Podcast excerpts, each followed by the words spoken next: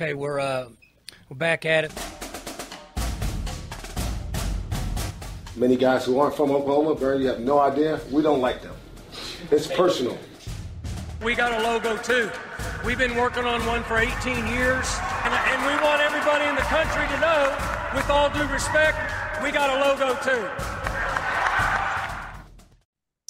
We are back at it. Welcome back to another edition of the Pistols Firing Podcast. I'm Carson Cunningham, joined today on this Sunday afternoon by Marshall Scott, the owner and um, distributor. What's the word? Not distributor, not contributor. Uh, owner. Um, sure, that'll like work. owner. Does that sound There's- too like NFL franchisee guy? But yeah, I like to put CEO on like tax forms because it makes me sound cooler than I actually am. But in reality, I'm just a guy who writes. Marshall, the CEO. I like that. Marshall Scott from Pistols Firing joining me on the, today's show. You, it's a great time to fill in, Marshall, because um, wow, I, I don't remember. You know, we all look back to that Fiesta Bowl season as far as big turnarounds go, but this one might even be more shocking, just from where they were versus where they are now. Uh, West Virginia, big win on the road. They went 48-34, and Marshall, it's there's a lot of directions to go, but I think I'm still stunned at just how good this team looks versus how bad they looked back in September. It's pretty it's pretty remarkable. Yeah, and you know Ollie Gordon and the quarterback, you know them settling on a quarterback is going to get a lot of those headlines. Uh, Mike Gundy has pointed to the offensive line playing better, which is almost more confusing than it, not that he points to that, but the turnaround that the offensive line had is almost more confusing than anything because this group has not looked good for maybe three years, and all of a sudden they're you know keeping Alan Bowman clean. They're allowing Ollie Gordon to rush for 282 and four touchdowns. Um, so that turnaround's been absolutely nuts, and it's kind of it, that is just about as crazy as you know losing to South Alabama, scoring only seven points to to go in and hanging 48 on a West Virginia team in Morgantown. Trying to explain what you just hit on to someone who's not as into it as we are, doesn't pay attention week to week. Like for instance, like we were watching the game. Uh, I was watching with somebody who doesn't follow OSU closely. He's an OU guy and doesn't watch them week to week. And trying to explain how bad they were against South Alabama and just in general on offense. And I, I basically said they couldn't run on air. And now they're running for, you know, one of the running backs running for 280 yards and is up there with Barry and Thurman in the record books. Like it, it's hard to even, and, and they're watching what we're watching. It's West Virginia, and they almost don't believe you. Like, oh, maybe you're just exact. Like, no, it was that bad. They barely had 200 yards of offense, and it's just, it almost defies logic or reason. But I, I think you made a great point about the offensive line, which we'll, we'll get to as well. But let let's just talk about Ollie Gordon, Marshall, because I mean it's it's obvious we were all wondering why he, his touches were so few to begin the year. I, I frankly wanted him to be the starting running back last year. I made those thoughts known. I don't know if I thought Marshall he would be the best running back in the country, and I think he's making a serious case for that for the Doak Walker. All of a sudden, Marshall, it's gone from are you playing the right running back to you weren't playing the best running back in the entire country because that's exactly what he's playing like right now. Yeah, I've I've been trying to temper my expectations. I, I'm worried that I'm you know getting caught too much in recency bias, but like Oklahoma State has had a lot of good running backs over even recent history. Guys like Justice Hill, Chris Carson, uh, Jaylen Warren, Chuba Hubbard. Those are all really really good running backs, and I'm just I'm not sure that any of them right now are as good as a sophomore Ollie Gordon, which is crazy to say considering again the guy got three carries whatever it was against South Alabama. I'm, I'm trying to move past that. I really am.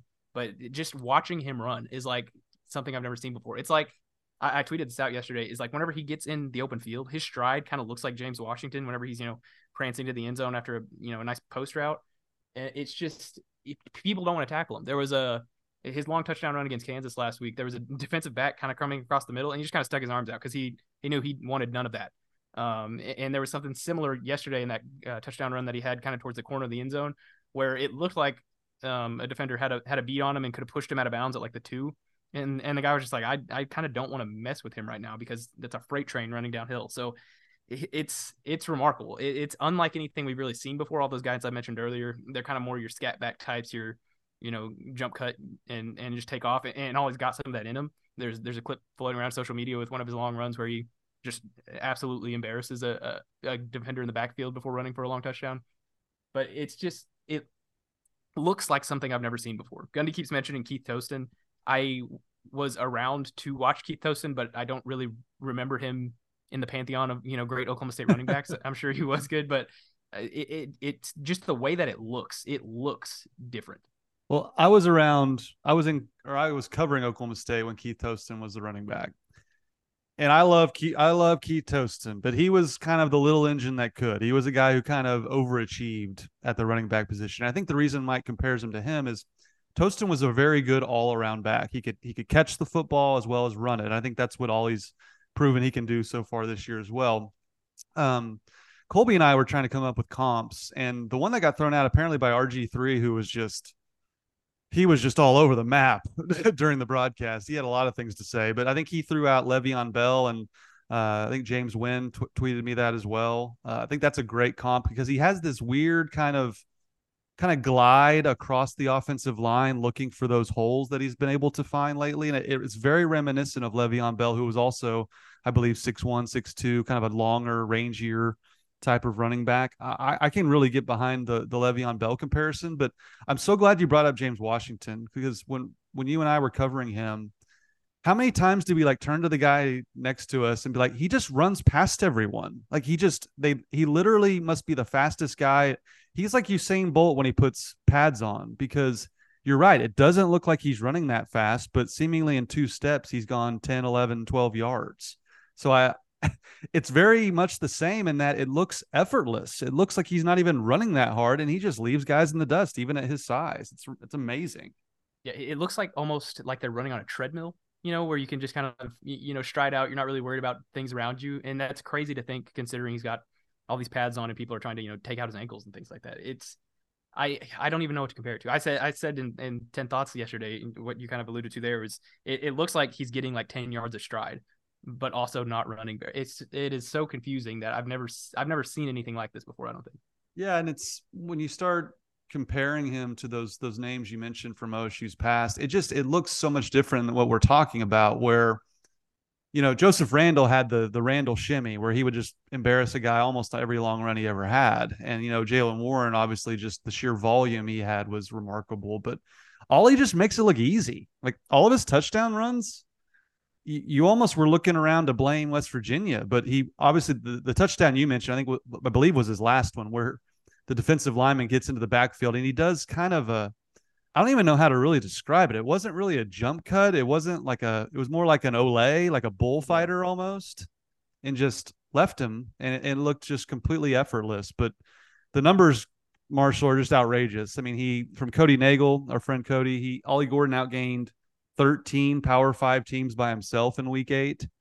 Uh, and you had some really good numbers as well. You know, you, you tweeted that he rushed for 707 yards in Big 12 play, which leads the league by 155 yards. He ran for 479 after contact in Big 12 play, and only five running backs have run for that many yards in Big 12 games this season. I mean, the, the numbers, like again, like this, this is after this game, the numbers he's put up against West Virginia, Marshall, like the conversation is is changing drastically from why weren't you playing this guy? Why weren't you playing this guy? To is this the best running back in the country? Because the numbers are just bananas. Yeah, and I hope he can get some of that recognition. I'm sure that he'll be like the Doak Walker running back of the week again and, and things like that. I hope that it, it, feels like this happens with OSU guys a lot, where it's like this guy should be in the conversation. You think that I think it was Tylan's 2019 year, um, the year that he went off, and, and even Chuba Hubbard's 2,000 yard season, where you're like this guy deserves the award for his position group, but it's it's Oklahoma State, so maybe he's not going to get it.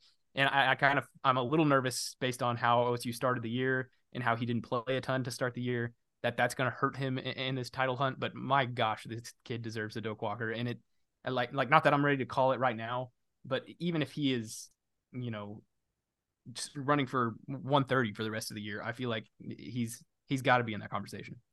Yeah, I mean, shoot, if he keeps doing this every week, Marshall, he's going to be invited to New York for the Heisman. I mean, that's just that's the level he's playing at. That's the numbers he's he's putting up. And I, I do want to ask you about like the turnaround about the offensive line.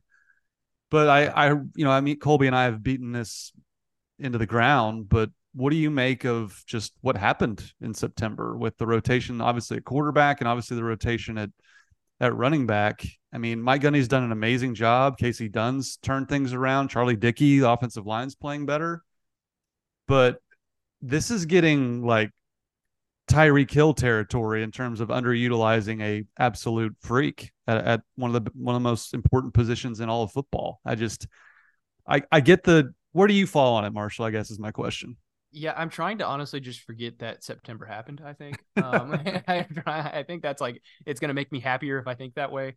Uh, but yeah, you know, I like hindsight is 2020 that the way that you know the, the, preseason or the whatever they call it the non-conference was handled was not good um, the quarterback rotation the running back rotation but at the same time i still think that elijah collins and jaden nixon both i think there's room for them in this offense um, but you know not at the expense of you know ollie gordon getting you know three carries or whatever it was against south alabama so i'm i'm a little on the fence about it um, I, I think that collins is similar to gordon in that you know, I think you can run similar schemes with Collins, and, and then I think Nixon's a good kind of change of pace back to, you, you know, if you need to hurt somebody with speed um, and things of that nature. But yeah, it's it's just hard to imagine that this wasn't, you know, the obvious choice at, at running back. And, and I understand wanting to give guys a chance. I get where you know Gundy was coming from in in doing that, but it, it just you know feels especially here you know on October 22nd like that that was it was it was handled poorly. There, there, there's no other way about it, about it. But he's he's just been so good, and I wonder if some of it has to do with you know Gundy said that they weren't tackling a ton, um, and, and, that was kind of an issue for their tackling struggles um, in the early part of the year. So so maybe you know Ollie wasn't able to show you know what he could do because people weren't actually trying to tackle him. I don't I, like that's just me trying to come up with a reason. Oh, I, that makes as to why he wasn't being you know utilized as much as he is. No, I, I think that makes sense. Um, and look, I'm I'm with you. I'm I don't mean to harp on it. I just I think you have to ask those questions when this guy is is doing what he's doing. And like, I mean, shoot, Marshall, like OU and Texas almost lost on Saturday. Like, like the Big Twelve is not out of reach for them. And I know you wrote about that in your ten thoughts as well. So it's it bears questioning what in the world happened. Uh, I know they did finally play both of those guys, meaning Bowman and, and Gordon up at Iowa State. But think how good they would be if they played them now with the the experience they've been able to to play with now. But let, us go back to the positive. Um, what's been the biggest turn difference in the turnaround of the offense? I know I know Dalton Cooper going to left tackle has made an impact, but it, it sure seems like Gordon's mostly buttering his bread, you know, around the guards right through the middle of, of the teeth of defenses, which has usually spelled disaster anytime they've tried to do that over the last three years. Yeah, for for one, I, and I'm not going to act like I'm some offensive line guru, but but people at Pro Football Focus, which some people like those grades, some people you know think differently. Uh, they they've said Joe Michalski has done outstanding at center. So he was the, the number one ranked center in all of the country last week um, was by far the best center in the Big 12 last week. So, so that obviously helps. Um, I've got some numbers for something I'm writing for the site later today. But in the in the non-conference, OSU ran for 3.9 yards a carry. Thus far in Big 12 play, they're running for six yards a carry. And, and then on top of that, past the you know the rushing totals, which uh, have been crazy. Um, OSU quarterbacks were sacked 2.7 times a game in the non-conference. They've been sacked 0.5 times a game so far um, in Big 12 play. So it, it's it, surely it wasn't as simple as moving Dalton Cooper to left tackle. Maybe it was, um, but it's just crazy to think that this offensive line group, which has struggled, they've been injured the last couple of years, but they have really struggled since like 2020. I remember that that 2020 season opener. I think is against Tulsa, where you know you lose two offensive linemen in the first quarter to injury, um, and then they they've seemingly haven't recovered until right now from that moment. So I I don't know what's happened. I don't know if Mike Gundy's got some voodoo magic that he shared with Charlie Dickey, um, but it seems to be working wonders. Well, I think they there was a lot of talk in the you know summertime, fall camp portion of the schedule, portion of the year where they were Gundy and, and Kasey Dunn kept talking about kind of getting back to the basics in terms of you know less zone, more more their traditional gap scheme running, and I think I think some of that is the reason they're having more success running the football. I do think they got a little too zone heavy where it's it's dependent upon the running back to to kind of make the play and they had the wrong running backs in there. So that's where like we can talk about gap scheme and and zone like Ollie Gordon is the trump card for whatever schemes you're running, whatever defense you're throwing at him because we all know and you made a point of this in your 10 thoughts. He was the absolute focal point for West Virginia. They were not afraid of Alan Bowman throwing deep because he hasn't hardly done it at all this year. They were afraid of Ollie Gordon. And in that second half, it did not matter what they did, uh, especially with the guy getting into the backfield. So I, I think you got to give a lot of credit to the offensive line. I think Michalski is a great call out there.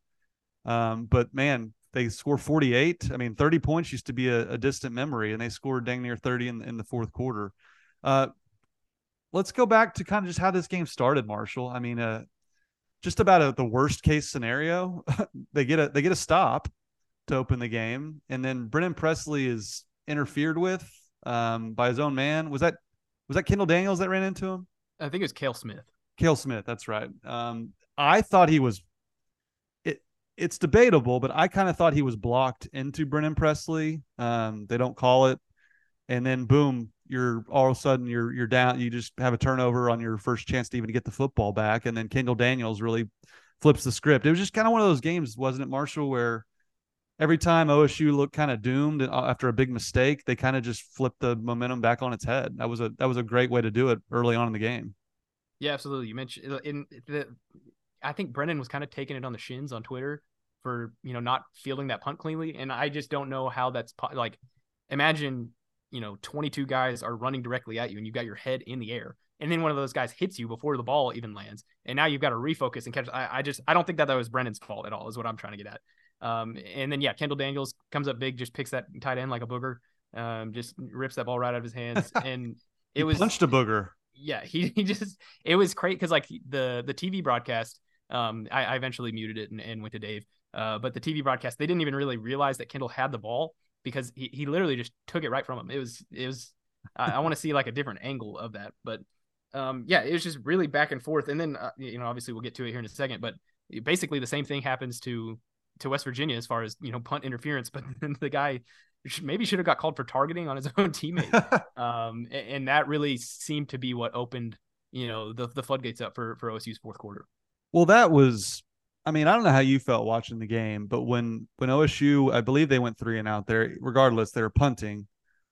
That was such a like Neal Brown was interviewed right before that third down. He was like, "We have to get a stop here." Like he, he knew how important that p- particular possession was to get the football back.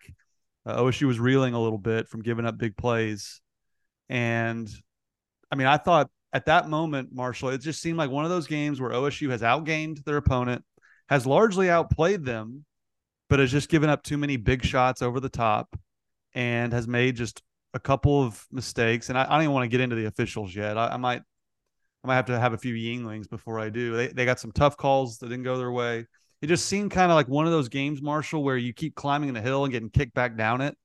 And I thought that particular play right there really allowed Oklahoma State to really seize control of the game. Yeah, that's what Gundy said after after the post game. Watched it on. Uh, they they put it in the the Dropbox, but um, he, you know, he said that that play gave us some momentum on the road. He, he I think he said they were skateboarding uphill, which hey, at that point I was close. Maybe, yeah. So uh, at that point, maybe get off of the skateboard and start walking. But um, so that that it it's crazy to think how like the momentum of games can really play out, and it's not you know the, the, it's not Madden where everybody's got their rating you know that, that that's just the level that they play at all the time. Uh, the big swings in momentum of this game were plenty, and, and, you wonder what this game looks like if he just cleanly fields that punt, and even if West Virginia goes three and out after that punt, um, you just kind of wonder how different things are. Even if Oklahoma State wins, I doubt they you know explode for 28 points in the fourth quarter. Yeah, for sure. And I will say this about Presley: he's he's a little shaky back there. How many times have we seen him? And it happened again against West Virginia, where just at the last second he decides to let it bounce and almost every time it ends up being a bounce for the opposing team and rolls into even deeper into OSU territory. He has been a little shaky. Is that something you've noticed as well? Uh, yeah, I, I think that's kind of part of, especially in the college game where you know people are you know rugby styling, so the punter's taking you know nine steps before punting the ball, and by that time the the fielding team's already down there. I imagine, given what happened and and the chaos of you know, special teams overall just wasn't very good yesterday for Oklahoma State. I imagine it's going to be a lot of fair catches from here on out, and, and, then you know we'll all get frustrated about that. Like, why isn't Brennan getting a chance to, you know, make some plays with his legs? but I, I, imagine it'll be the the fair catch zone for for a really long time here. Yeah, I I believe when they had Justin Blackmon back there fair catching, they also had Brandon Weeden and like an offense that literally just don't screw it up and get them the ball. I, wouldn't put them there yet, even though Ollie's you know torching the earth. But but um, you know, let's let's talk about the defense, Marshall. I mean, it's kind of more of the same, right? Where their corners play pretty well. Um, they get some picks. But man, the, the book is out on this defense, is it not? Where if you just throw it deep over the safeties' heads, you're more often than not going to be rewarded. They just they keep continue to give up the big play because again, I I thought for the most part OSU controlled the football game. I didn't think Garrett Greene was really lighting them up. I didn't think they were establishing too much in the running. I thought thought the defense played pretty well. It's just those those mind numbing busts where guys just run straight by them, uh, James Washington style, if you will, and it just it looks a little too easy at times to to beat this defense deep. Yeah, I think you know Gundy's pointed to this, and it has a lot to do with I think the personnel back there. There's just a bunch of young guys. Cam Epps is young, uh, Dylan Smith is young. I think both of those guys got beat um, yesterday, and, and, he said that the the or the Cam Epps one was um, he, he's supposed to be in cover two, so he was just supposed to be deep. Gundy said he didn't care if he was in North Carolina, like you shouldn't get ran by there.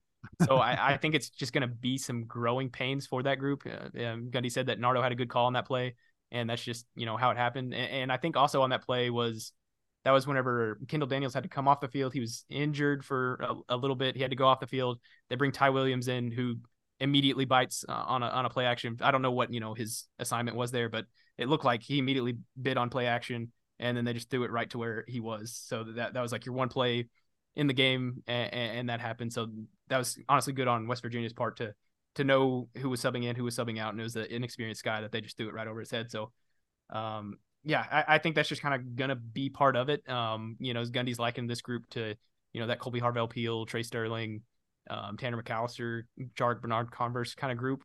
Uh, so you know, the, those those teams had to kind of take their lumps before that that 2021 season where they were, you know, as good as they were. So yeah, I, I, think it's it's frustrating in the time being that they they do allow these busts so frequently. Um, but surely, you know, here in a couple of years, uh, it'll be really good for Oklahoma State that those guys are are getting those licks in early. Yeah, and I think you, you just you have to throw in just a new defensive coordinator. Like yeah. we saw similar growing pains with Jim Knowles his first year, and he's obviously continuing to kill it up at Ohio State. But you know, I I mentioned just how trying to explain to the layman how different they look on offense now versus September. I, I, think you can say the same thing about the defense, just the way they look. Like the guy I was telling you about who doesn't watch OSU, like he was marveling at like the size and the length of the DBs. He was like, look at these dudes. You guys, you got athletes all over the back end. And I'm like, you know what? Like this is the team that I thought could win night. Like I'm just sitting there like nodding, like, yeah, this is kind of what I thought they would look like def- defensively. a lot of rangy dudes in the secondary. They're going to be, it's going to look like there's 15 of them back there because they're so long and rangy. I mean, their corners have obviously played really well. You got Nicholas Martin tackling everything in sight. I think you can make a case, Marshall. Like I know the defense hasn't put up eye popping numbers like Ollie Gordon has, but it's almost a similar situation where you're kind of looking around going, yeah, like they've got talent. They just weren't being utilized all that great to, to begin the year. And I, I, having said that, I do think they played well enough to win the game against Arizona State. Um, but they got torched by South Alabama, as we all know. And I just, I don't know. How do you feel about it? It's just, you look at the talent level they have, and yeah, it's kind of a similar story that, you know, although they underachieved, they've, they've got real talent back there. Yeah. I, I'm kind of going back to that, that play where Kendall Daniels ripped that tight end. I imagine that tight end turned around and knew that he had a defensive back on him. And then whenever he looks and that defensive back happens to be Kendall Daniels, who's, you know, 6'4, 220 or whatever he is. Looks like the predator back there. Yeah, he probably just crapped himself. Um, but yeah, Nick Martin was after the first quarter, he had uh seven ta- he was on pace for 28 tackles, which is just ridiculous. Oh. I put I put in 10 thoughts, he only got 17 tackles again. And then for kind of further reference, Malcolm Rodriguez's best game, his, his most tackles in a game was 15. And it's a different scheme, so I'm not saying that like these are apples to apples uh, kind of comparison. But what Nicholas Martin is doing is just kind of ridiculous. Given you, you know you, you lose Mason Cobb, who I think is still an outstanding player. I think he's by far the best player uh, on USC's woeful defense right now. And then you bring in Justin Wright, who I think uh, from the outside, a lot, whenever they got Justin Wright to commit out of Tulsa, I was like, okay, Justin Wright is OSU's new starting middle linebacker. But that wasn't the case. Even before Justin Wright got hurt, Nicholas Martin was the guy. So this is a guy that, you know, even as a redshirt sophomore, they thought very highly of. And I just, I, he came out of nowhere to me. I, you know, I, I remember covering him as he, you know, committed and, th- and things like that. But I'm I was not expecting just how good he has been. He is everywhere, and then he just gets up. He's almost like Barry Sanders esque whenever he just he just makes a you know tackle behind the line of scrimmage and, and, just walks right back to his spot, and it's just like okay, I'm ready to do it again. And I imagine you know we mentioned kind of having to tackle Ollie for four quarters.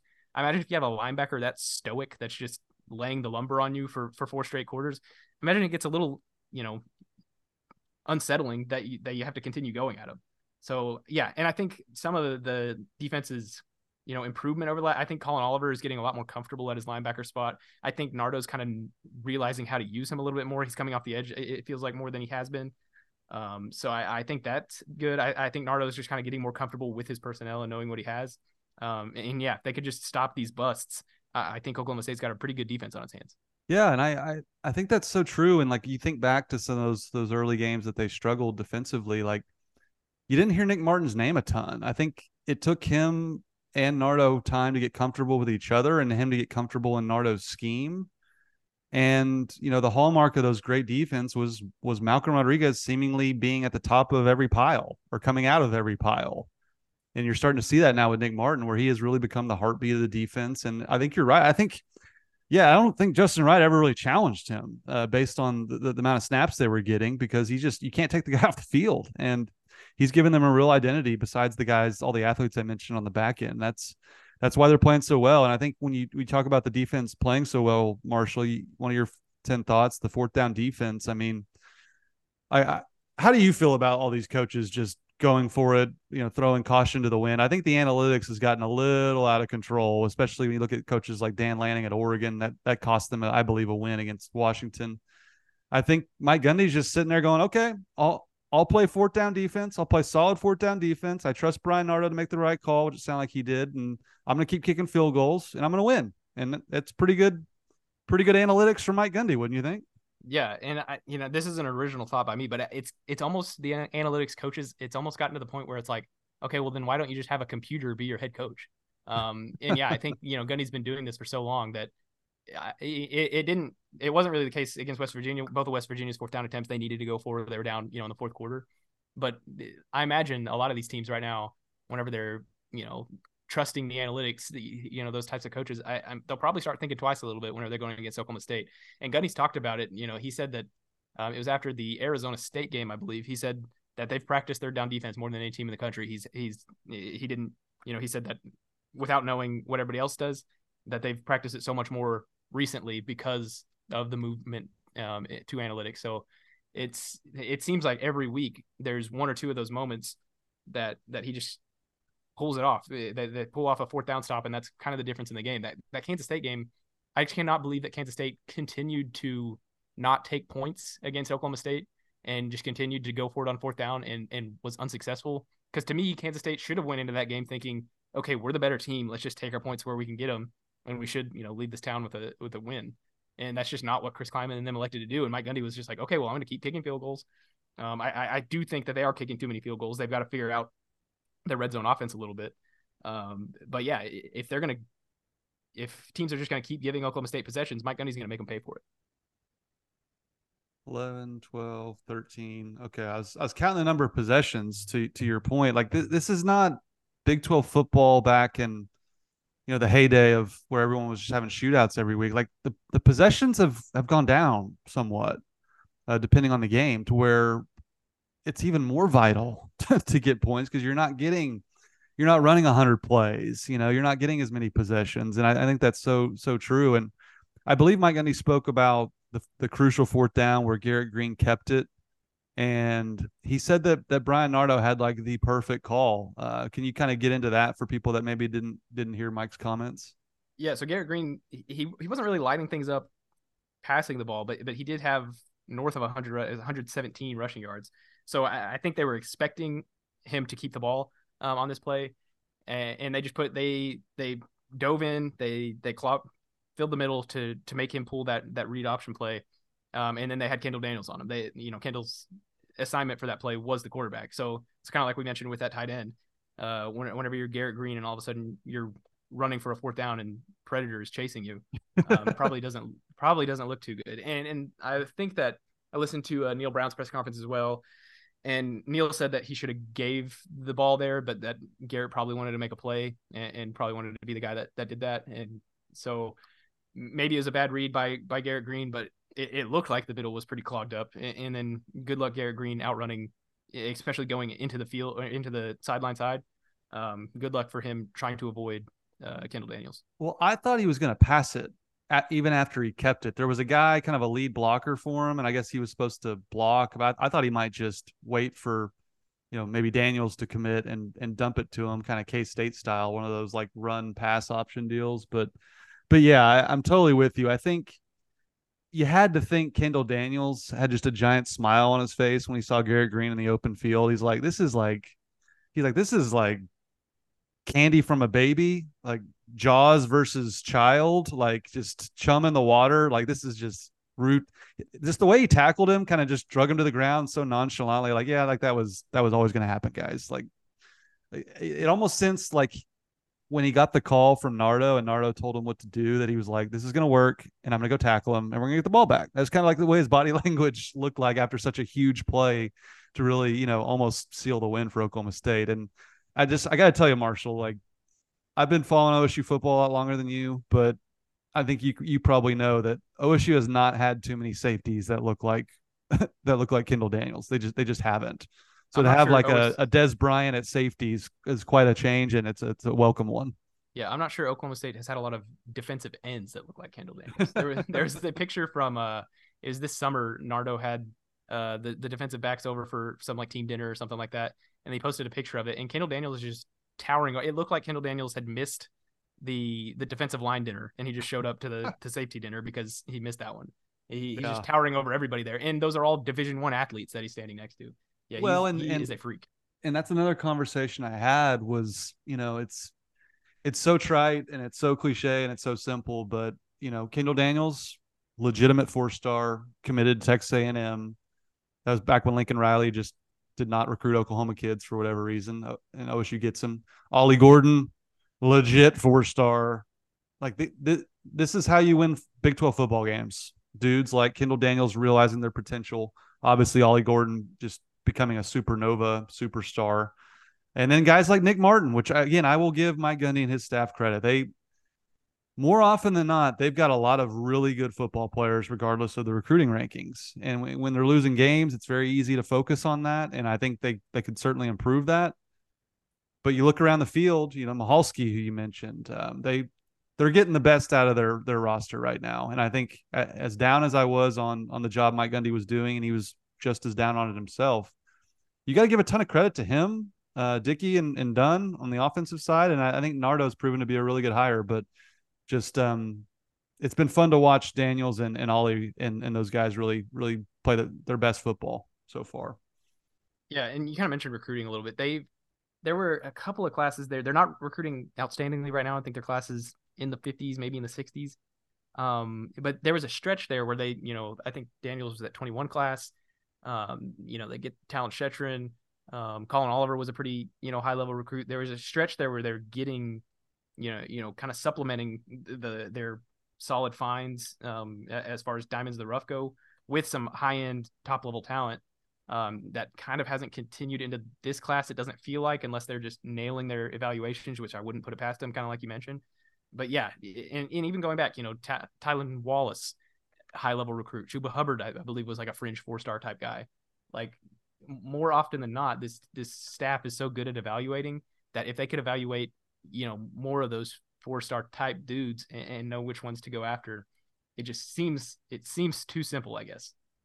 Yeah it's it's really that simple. I mean those guys are winning on football games. Um, let's hit on the special teams before we get to our uniform review and, and toast of the week. Kind of a weird game. I mean weird things typically happen in west virginia. I know the the rain started coming down in the second half but kind of some some un uncharacteristic mistakes and, and miscues. I mentioned the the muffed punt from uh, Brennan Presley.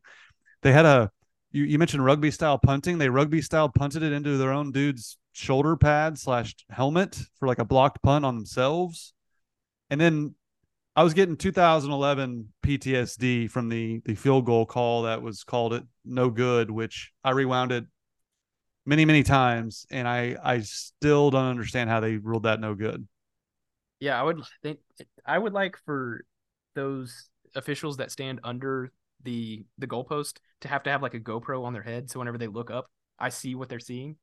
It, it I don't know. To me, it looked a little bit more wide than the Iowa State kick for what it's worth, but I still don't know that I personally would have said that that was no good. But I don't. I, I it's tough for me to get mad at, at, at Alex Hale just based on the the amount of times that he's had to go out there this year. I think he's already up to 21 field goal attempts, and all of last year Tanner Brown had 23 field goal attempts. So wow, yeah, it's they they are running him out there a ridiculous amount. But um, yeah, it, it was just a bad special teams day. That's very uncharacteristic for a Gundy coach team. And I imagine special teams, you know, this week in practice is going to get harped on hard. I imagine they're going to run punt quite a bit more than they do. I imagine they're going to run punt return to make sure that you know nobody's running into their punt return man uh, plenty of times. Um, and and I'm sure that you know Alex Hale will, will walk it off. But uh, yeah, special teams uncharacteristically um, for a Mike Gundy coach team not that great yesterday. No, and and you know it's a when you're punting and you got kickers and punters out there, like you know weird stuff can happen, especially when the weather's not not great. But and and I can see where the officials maybe ruled it wide because it was hooking, it was drawing, you know, from right to left. And I think some people were sending me screenshots of the ball, like you know, through the up, like you know, between the uprights, but it was clearly after the ball had had passed. Yeah. And so I could certainly see it, but I thought it hooked before it, it crossed, you know, where the the goalposts would be. I mean, obviously, thank goodness it didn't come to to matter, but I don't know. That was that was a strange one. I was kind of half expecting them to finally give us the the official view, like the NFL has that view you're you're wanting, where it's just straight up from the uprights. But uh, I guess you know ESPN broadcast in Morgantown, you're not going to get all the camera angles you need, which is which is totally like silly. That that it kind of depends what what network you're on and what's time slot to get you know the right call go your way. But fortunately, it didn't matter. And I'm with you. I think Alex Hale's done more than enough for this team this year, and that's just going to happen on some on some occasions. But that's I, that's kind of what I mean by that. It's one of those games that felt like nothing was going to kind of go their way, and then all of a sudden it did. Yeah, I know that you're a soccer guy. It's almost like they need VAR or whatever they have in tennis. Whenever they, yeah, you know, go and look at the, the I need that technology. Yeah, it's 2023, right? Yeah, like, I needed it in 2011, but I'll take it right now. Oh, if we could go back to 2011, could OSU like instead could they put next to 1945 national champions? Could they put 2011 if we get like the the laser beam that that proves that the field goal was good? I'm sh- I'm sure that you know all of the other fan bases that are already very upset about the 1945 banner uh, would would have a great time with that. Uh, it's it's it's pretty embarrassing. My my thoughts on the 1945 thing are are well known, but I wasn't there, so who am I? Mm-hmm. Um, anything stick? Anything else any final thoughts? Any other thoughts you wanted to get out about the game uh, against West Virginia? Um, let's see.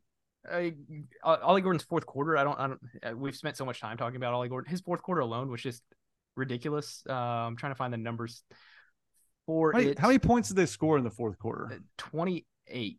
Yeah, yeah that's about. So, that was the impossible dream of thirty, almost in a quarter. Yeah, in the fourth quarter alone, Ollie had 149 yards and three touchdowns, which is an outstanding game. Uh, if you would have had 149 yards and three touchdowns in the entire game, I imagine OSU leaves Morgantown feeling pretty good about that. But that was just his fourth quarter. Um, I, I tweeted Crazy. this out uh, as well that um, so he had a, apparently Ollie per PFF again, whether you trust it or not, whatever. PFF had him at 194 yards yesterday after contact, which ridiculous. And he had eight runs of 10 or more yards. Three of those runs were touchdowns. One of them he was shoved out of bounds, which means that whenever he got downfield, West Virginia was not tackling him very much. You know, eh, we we talk about his size, and, and I imagine those DBs, whenever they see that freight train rolling, are just like, I I don't feel like being here anymore. I'm not, you know, if we wanted to get this guy to the ground, we should have done it way before he got to me. That's how I would be feeling if I was back there. Well, yeah, they, they couldn't even get close enough to touch him in the second half for him to get more yards after contact. They like most of those touchdown runs were un, were untouched. That's just the speed he's showing and just on a completely different level that he's playing at. And, I, am glad you brought that up. I think Ollie's emergence has been a, a key part of this. Uh, I think Kasey Dunn deserves a lot of credit for this, and Mike Gundy. Uh, we kind of put them hand in hand. OSU's become one of the better first down offenses in the country. Uh, I believe they were averaging coming into this game close to seven yards on, on first down. And I got to think that number improved because how many runs, Marshall, did did Ollie get six, seven, eight yards on first down? That that that used to be the biggest problem with this offense is they would try to run it on first down, get no gain to maybe a loss of one, and all of a sudden you're behind the chains. But I think that's just as much as Ollie Gordon's emerged. I think the fact that they've become such a good first down offense is one of the biggest reasons for the turnaround as well. Yeah, I'm looking on stat broadcast right now, and he had a 27 yard run on a first down. He had a 16 yard touchdown run on a first down. He had a 46 yard touchdown run on a first down. And I think those are the only the, the quote unquote big plays that he had. Um, and, and, Alan Bowman also threw a 16 yard pass uh, on a first and 10 and a 29 yard pass on a first and 10. So yeah, it just kind of backs up that that this team on first down is is really killing it right now. What do you make of Alan Bowman before we go to our uniform review and toast? I thought he was serviceable, and again, that's that's all I've said about the guy. I think he he's proven that he can get this offense to to play efficiently, and and really that's that's all this offense needed now that especially now that you have what you know you have in Ollie Gordon. But I thought he was thought he was good. Uh, they did a good job getting Brennan Presley more involved. I think that was another key in this game. But um, what'd you make of Alan Bowman on the road against West Virginia? Yeah, I think he had like three really great throws. Two of them were like kind of over a linebacker or safety, um, and then into a tight window to Talyn Shettron. Um, those were two beautiful balls, and then he had that beautiful fade route to I believe it was Jaden Bray um, on the OSU sideline. Those were really great. And, and, aside from that, I thought he was like a little bit off. He was still throwing like catchable balls, but they just like weren't really hitting guys in stride. Um, but yeah, I think the the term system quarterback kind of has like a negative connotation about it to where you know in the NFL if you're a system quarterback you're just you know that Brock Purdy's trying to to avoid that moniker right now with all the weapons that he has around him that oh well anybody could do what Brock Purdy's doing which is you know just simply untrue so I, I think that uh, he's kind of got that moniker about him right now but I don't think that that's a bad thing if if you can get a guy to you know essentially a point guard to facilitate to Ollie Gordon to facilitate to Brennan Presley um, you know, Jaden Bray's a, a lightning rod with the, whenever he can get the ball actually in his hands. Um, and then Rashad Owens has been really good since stepping into that Z role. So I, I think if if he can just kind of play point guard and, and distribute the ball to you, know OSU's uh, high level playmakers, I think you know they're going to be in pretty good shape. Yeah, and that that was kind of an underrated thing. They won the game, so people didn't notice it and aren't harping on it as much. But they're pretty beat up at receiver. I believe they had to throw in Leon Johnson, the transfer from from wherever George Fox is Division three football because you know Shettron got banged up. They obviously had, were without Stribling. Presley's more of an inside guy. It was basically down, and Blaine Green was was beat up in this game. Every time the the, the one catch he had, he was really favoring his shoulder. Uh, I think that's what, partly why they wanted to get the ball to Josiah Johnson, who made just a great catch at a key moment of the game but they, you know, Bowman hasn't had just this system built around him on, on the road against West Virginia. They were they're pretty beat up at receiver. They need to get some of those guys more healthy. Yeah, they so they moved because Blaine Green's been playing more on the inside.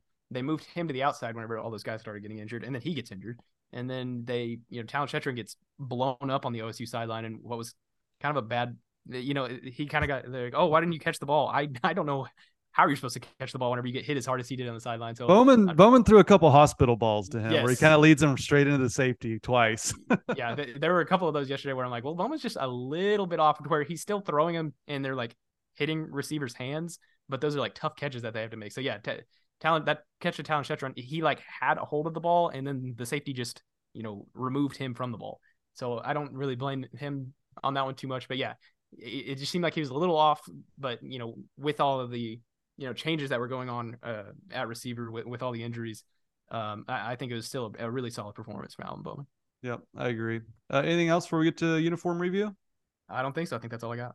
Okay, our uh, uniform reviews brought to you by Chris's University Spirit, your one-stop cowboy shop. Be sure to shop at chrisuniversityspirit.com. My goodness, if you want to wear one of these slick jerseys, you need to go to Chris's. The the road whites with the black numbers are whoo, they look great. The new uniforms are awesome. Um, black, white, orange kind of surprised me, Marshall. Uh, that's more usually reserved for Bedlam or Iowa State traditionally, but hey, big road game. They've mixed it up against West Virginia. Um, Patriot Pete, I, I, maybe would have liked Cursive Cowboys more, but hey, I thought it was a great look. What'd you think?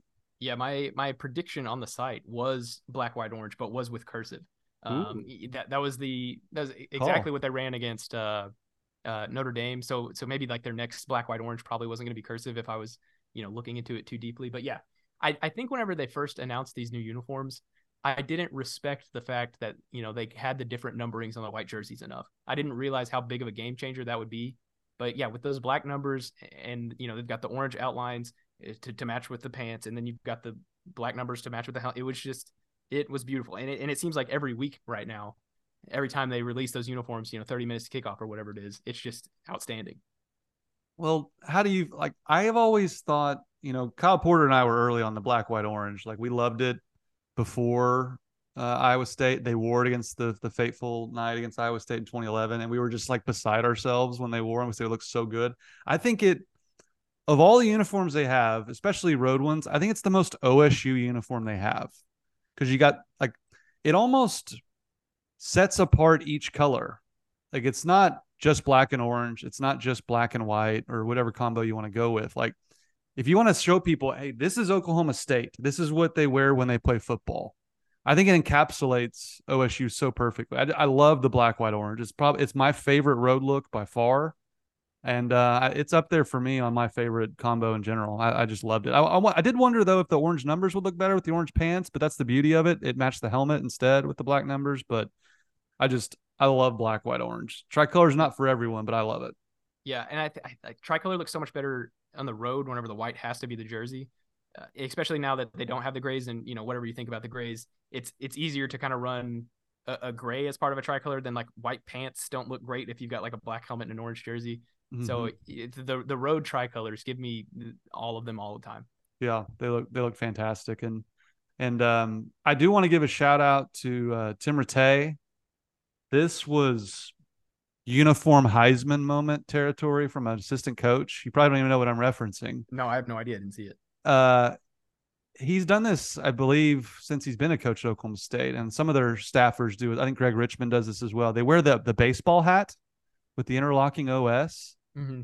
and he must have one in every color because he timed it perfectly. He wore the the white cap with the black interlocking OS with the black bill that just matched you know kind of the white and black jersey and pants uh, or sorry jersey and helmet look they were going it just and he was wearing like the the nylon bomber jacket with like the striped uh, cuffs on top of that. I, th- I think it was like a Heisman, a, a uni Heisman moment from an assistant coach. It just it looked fantastic, so I wanted to get that out in the ether as well maybe uh you know Kasey Dunn it seems like has been wearing the same pair of sweats eh, to practice since 2011 and that lawnmower the, the lawn mowing hat that it looks like he's mowed a, a hundred yards in it's like yeah, just so, sweat stained to like a different color. So maybe Tim Rattay has just kind of rated because I'm sure that Kasey Dunn gets all of these new clothes. So maybe Tim Rattay just said hey Kasey, I'm gonna you know raid your closet and, and take all the cool stuff out of it while well, you're wearing these sweats. I'm, I'm just appreciative because you could tell real thought was put into it. He didn't just grab his hat that he always wears for every game. He's like, okay, what are we wearing? What are we? Okay, yeah, like love it. So good on Tim. Like everyone gets gets uh respect after this game, even for what they're wearing. So yeah, uh, we appreciate. To, it's hard to not give Kendal Daniels the uni Heisman literally every game, just because we've talked about how outstanding he looks all the time. He just makes every uniform look outstanding. Yeah, I think Ollie gave him a run. Yeah. I, depending on how you feel about the Chuba arm guards, those like tape that run up the the back of their elbows, up their bi- up their tricep, and all the way down to their wrist. Mm-hmm. Uh, and he had the he had the the the spats on his ankles too. The the taped ankles is an undefeated look, but dating back to like NCAA on on PlayStation. So yeah, I've had. I, am with you before. though. Kendal's tough to unseat. I, yeah, I've had turf burn before. So whenever I saw Chuba with those long things behind his, it it made so much sense to me. Turf burn is not something to be messed with. So I, I'm all for the the tape on the back of the arms. Yeah, uh, Ollie gave him a run, but I think well, I think Kendal Daniels got the belt for uh, the. It's really not a fair fight once no. you throw the dreads in there too. Just just not a fair fight. Uh, let's get to our toast of the week, brought to you by Yuengling, America's oldest brewery. I enjoyed some Yuenglings as well. I had more of those flights, Marshall. I, I don't know if you drink Mich Ultra on the golf course, but you need to sub them in for some flights. They're uh, refreshing, crisp, uh, very light, low carb and uh, they're they're fantastic. My my wife is is is drinking all the flights, so I better go. I better go get some more because we're we're running low. But we appreciate Yuengling sponsoring the podcast. Uh, go find them on your local gas stations. They're they're all around Oklahoma now. They've they weren't in Oklahoma for a long time, but they are here now. So go check out Yuengling, and we appreciate them sponsoring the podcast. There are six generations of brewing. The Yuengling family's been doing it a long time. So go get you some Yuengling. And Marshall, who you toasting this week? Well, it's it's hard to not toast Ollie Gordon. So like every, I'm sure that I think that one's just kind of a given. Hey, Ollie Gordon was really good on Saturday. He gets He a keg. Yes, he he gets whatever he wants. Um, but I- but I'm going to go with the offensive line and kind of those numbers that I've, I I kind of you know spoiled my my pick here. But those numbers that I mentioned earlier, you know, they're running for six yards a carry in conference play, um, giving up 0.5 sacks a game in conference play. In in non-con, they're running for 118.7 yards a game. They're running for 201 right now, and obviously, you know, yesterday's uh, explosion helps that quite a bit. But it's it's just hard to imagine, you know, that this is the same. Essentially, you, you know, they've they've moved guys around a little bit, but a lot of these guys are just the same dudes that they've used, you know, for the past however many years. So uh, whatever they've done to turn things around there, Gundy says they've you know kind of simplified things a little bit and, and just started doing what they do well more. Um, but the, the turnaround offensive line, uh, you know, Charlie Dickey, Mike Gundy, Kasey Dunn, whoever, whoever you know spearheaded that, uh, I, I think that that's where my toast is going. That's a great one. Um, I'll I'll kind of go similar vein. I'm going to give a toast to Kasey Dunn. Look, I mean, uh, obviously playing the right quarterback has has made his job easier. Having Ollie Gordon at running back certainly has made his job easier. But you still have to get the production out of them. And he saw that he had the hot hand with Ollie. He saw that he was just you know, just annihilating West Virginia. He gave him 29 carries. You know, some coaches might get cute there. Some coaches, when they're running for eight yards on first down, might try to fake them out and do something cute. He's like, I'm going to keep feeding Ollie. I keep posting that gift. Feed me more, is what Ollie's saying. Well, Kasey Dunn did a great job feeding him. And I mentioned the Justin Southwell tweet from last week, kind of diagramming a play from the Miami Dolphins and saying, man, could they just do this with Brennan Presley, Jaden Nixon? I joked that is Mike Gundy got his, his big chief notepad out and wrote that play down. It wasn't the same play, Marshall, but the the the creativity to get Brennan Presley back into the backfield, slip him out for the, you know, basically would turn into a walk-in touchdown. That's basically what Southwell and I were asking for. So I got to give a big toast to Kasey Dunn. He's really started doing everything we've been calling for and the results are there they dropped nearly a 50 burger on on west virginia in some tough conditions against a hostile crowd i uh, i've been very hard on kasey um, but he's he's done a very good job he, he deserves a lot of credit for this turnaround so i'll toast to him Yeah, and kind of building off that, I believe before that Brennan touchdown, I think it was on the same series. It might have been a different series, but there was at one point they hurried up to the line and they had Brennan Presley at running back and Ollie Gordon split out at receiver. If I was the opposing coach, I would have called a timeout right there because I was ready to call a timeout from my living room. Like, what, what is going on here? um, it, it ended up not. I don't think anything crazy happened on that play. But then on the Presley touchdown, he he catches the ball and I'm like, oh crap, there's two guys right there. Um, you know, this play's going nowhere. He spins out of both of those and like, holy smokes, this is all of like Brennan Presley's the greatest player to ever play the game. And then he like starts slowing down before he gets to the goal line, and I'm pretty sure you could hear all of Stillwater just collectively yell at him to get in the end zone. so that that, that was the the roller coaster of emotions that this season has been like. It feels like just that one play. i thought he was going to get leon lett uh, that's before your time dallas cowboys d lineman do you know what i'm talking about I have no idea. Well, there's a famous Leon Lett made two of the worst plays in football history. Um, Dallas Cowboys blocked a field goal in a blizzard in Dallas, and he tried to go recover it as a defensive lineman and t- and just touched it, and then Miami fell on it for a touchdown. Complete bonehead play, I believe, on Thanksgiving, and then they were just killing my Buffalo Bills in the Super Bowl, and he picks up a fumble and is running it into the end zone and starts kind of high stepping and holds the ball behind him just kind of celebrating. And Don Beebe, a little tiny white wide receiver, runs from behind him and knocks it out of his hand as he's about to score. So I thought we were getting a Leon Lett situation where he was going to get stripped from behind. I, I was just like you screaming at my TV, get in the end zone. Yeah, and, and especially with you know the, the punt situation that happened, and then he he it was like a nice pass breakup, I believe, in the first quarter against him. Like Twitter was all of a sudden against Brennan Presley, so I, I did not need him to you know get caught from behind there because he was you know taking his time getting in the end zone. Yeah, but he did get there. Uh, OSU with another another big win. Um, again, I where do we go from here, Marshall? What do they got next? Let's see here. They got Cincinnati at home, then obviously the big one, Bedlam and Stillwater as well. So they got they got two straight weeks of home games, then on the road at UCF, on the road at Houston. Uh, two very winnable games, and then BYU at home to finish the year. I mean, I felt really stupid, Marshall, picking them to win nine. I flirted with ten. I actually had ten initially, and just just you know, law of squinky, I couldn't go to ten. But nine wins seems seems doable. It's possible. It's certainly more possible than it was just a few weeks ago. How do you see this uh what are your thoughts? Is just where they are now versus where they were, and what they have, what what lies ahead of them? Yeah, really, they should because UCF has not looked great. UCF looked a little bit better yesterday, um, but you know, you know, all of those new teams have really struggled to you know adapt to the grind that is a, a Big Twelve game every weekend. Um, so they should win four of those. They should win you know those four games, but it, it, it's a little. I'm still a little hesitant to say that because South Alabama was just a month ago. You know, so it's it's such a roller coaster. But I put this in thoughts yesterday. It's like at this point, would it be more surprising if you know after the two and two start, OSU didn't make you know a bowl game, didn't get to six wins, or would it be more surprising now if they made it to Arlington? And just the fact that you know both of those ends of the spectrum have happened in this season um, is absolutely crazy. You know, you mentioned you know OU and Texas didn't look great yesterday. Uh, you wonder how much of that's kind of a hangover from from the Red River. Um, but if one of those teams slips and they up, had a bye week. Yeah, they had, they had a bye week. If one of those teams slips up, especially uh, if OU slips up against Oklahoma State, um, then all of a sudden this thing is is wide open, and, and Oklahoma State's got a real shot. Uh, they're going to be kicking themselves that they lost to Iowa State, who's, you know, for some reason, you know, Matt Campbell's pulled a rabbit out of a hat. Um, you know, they're playing better.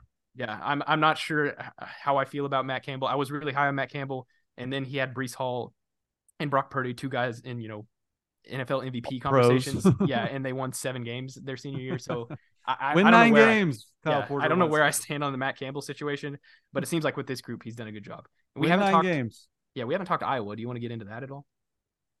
Did I read this correctly? In that, or uh, here, let's get into Iowa in a second. I just want to follow up to what you had to say about OSU's remaining schedule. I they're just not good. OSU meaning uh, who I mean, they're just they're not good enough to just chalk these wins up. I think the West Virginia game was a perfect example of that. Like I I kind of see the UCF game playing similarly to where I think they'll largely outplay a lot of teams, but they're not good enough to really, you know, run away from them. And I think that's where it's so key. One one of your 10 thoughts that we didn't hit on was th- their discipline and the lack of the big penalties you know, if they continue that, they can win a lot of these games, most of them. Um, if they start to have more penalties and don't play as clean a football, that's when they're going to lose one that you and I aren't really expecting. I they have to continue to play efficient football like they have because that they don't really have much margin for error. And I thought even just some little things going against them against West Virginia almost really determined the game. Now, it will help if the officials call interference. I mean, my God, West Virginia was beating them over the head with a steel chair and they weren't calling anything. That, I think that that's part of it too. But I think to wrap up where I think they're going this season, they can certainly win the rest of them. Uh, I'm not picking that, but they have to remain efficient. And I think that was a great call out by you, just how, you know, and this is a hallmark of Mike Gundy teams. They they play mistake free football and don't beat themselves. Very, very Bill Snyder, Kansas State like in the way they do things typically and that's where it's that's where Alan Bowman's really gonna you know he might not throw for you know 450 in, in, some game up here, but if he can just keep you know not turn over the football, he had a I thought the pick yesterday was pretty bad. Honestly, it, it didn't look like that receiver had a shot. It, it was there was two defenders out there, so if, if he can keep those mistakes to a minimum and just keep taking what defenses give him. Um, I, I think that's like kind of the best route forward for Oklahoma State. But I, you know, w- where Alan Bowman might not, you know, throw for 400 yards, they just really need him to keep possession of the football. Yep, I agree. Uh, Iowa. So they had the lowest uh, point total of a game in 30 years per Brett McMurphy. The point spread was like 30 total points. Didn't even sniff it against Minnesota. Minnesota wins 12 to 10. Iowa had 127 total yards. And correct me if I'm wrong, Marshall. I read this on Twitter, so it has to be true. Did Iowa really have two total yards in the entire second half? Is is that a real stat, or is Twitter and Elon Musk just trying to get me to self combust with joy? Uh, this this stat that the gift that keeps on giving is Iowa football, and they're setting back the forward pass, killers of the forward pass. Some called it on Twitter instead of the flower moon. Did did my eyes deceive me, or was that a real statistic? Yeah, so I just went to Stat Broadcast to confirm 12 total yards. They rushed for negative 0.9 yards a carry, rushed for negative eight total yards in the second half, and had 20 passing yards in the second half. Uh, uh, we're life is back to the way we know it, Marshall. OSU has an offense. They've flirted with 50, and Iowa's putting up two yards and a half. Does it get could could I and infl- my my Seminoles also tried to flirt with Squinky on on Saturday night. They win. I one of the best Saturdays I've had in a while, Marshall. I'm not gonna lie to you. It was a great Saturday night. I think that maybe North Dakota State could win the Big Ten West, and it might Oh, not yeah. be particularly close. Yeah, and like, do I? This is what I've always said about the Big Ten. Like, obviously, the West is just a complete calamity. That's half of your conference. But does Penn State scare anybody? Does Ohio State scare you this year? Like, this is the cream of the crop that they've got. They're struggling to get to 20 points, and it's not. And please save me that it's that they got all this talent on defense. They they can't complete the forward pass. Did you see Penn State's numbers? Their I- quarterbacks numbers? I Our friend Mikey watching the Y. Mike Yurcich goes to Penn State and, and can't call offense anymore. Their quarterback was 18 of 42. He had 191 yards and a touchdown. He had a 29 QBR against Ohio State, who's not been great defensively. That's why they hired Jim Knowles. He's obviously getting the job done, but whoo, that league stinks on offense. What would Ollie Gordon do to, to Iowa? Like, bring on Iowa. What would what would Kendal Daniels do to Iowa? Like, and, and they were they were seriously having playoff talks about Iowa last week, Marshall. It's a joke. I, just I I don't know. I, I would hate to be an Iowa football fan. There's so I I keep up with the Pat McAfee show a little bit, and there's a guy who's a Packers fan, so I relate to him. Um, and he went to school at Iowa, and I just could not imagine week after week after week having like being forced to watch that. I just could not like we we got a little bit of taste of that, you know, last year, uh, towards the end of last season where, where OSU, you know, wasn't scoring 30 points, um, and, and things weren't going well. But I could just not imagine for that just being your life, for that being I, I like how does Iowa have football fans if that's what they have to watch every week? Well, it's it's it's like hard to be that bad on offense. Don't you just like kind of luck your way into a broken play that goes for 20 yards every now and then? Like surely the defense is going to mess up at some point and gift you 20 yards. You got two and a half. Oh, it's just I'm so happy, Marshall. It was it was a great weekend, and that just was the the cherry on top. Just what what a Saturday! It was awesome. So, well, Marshall, anything else before we get out here? Any final thoughts? I mean, this was a lot of fun. You you picked a good week to to fill in. OSU football has has regained not just respectability, but again, there's there's a chance they could make it to Arlington. We'll have to see though. But I appreciate you joining me. Yeah, absolutely. Anytime uh, Colby's going international, just uh, just let me know.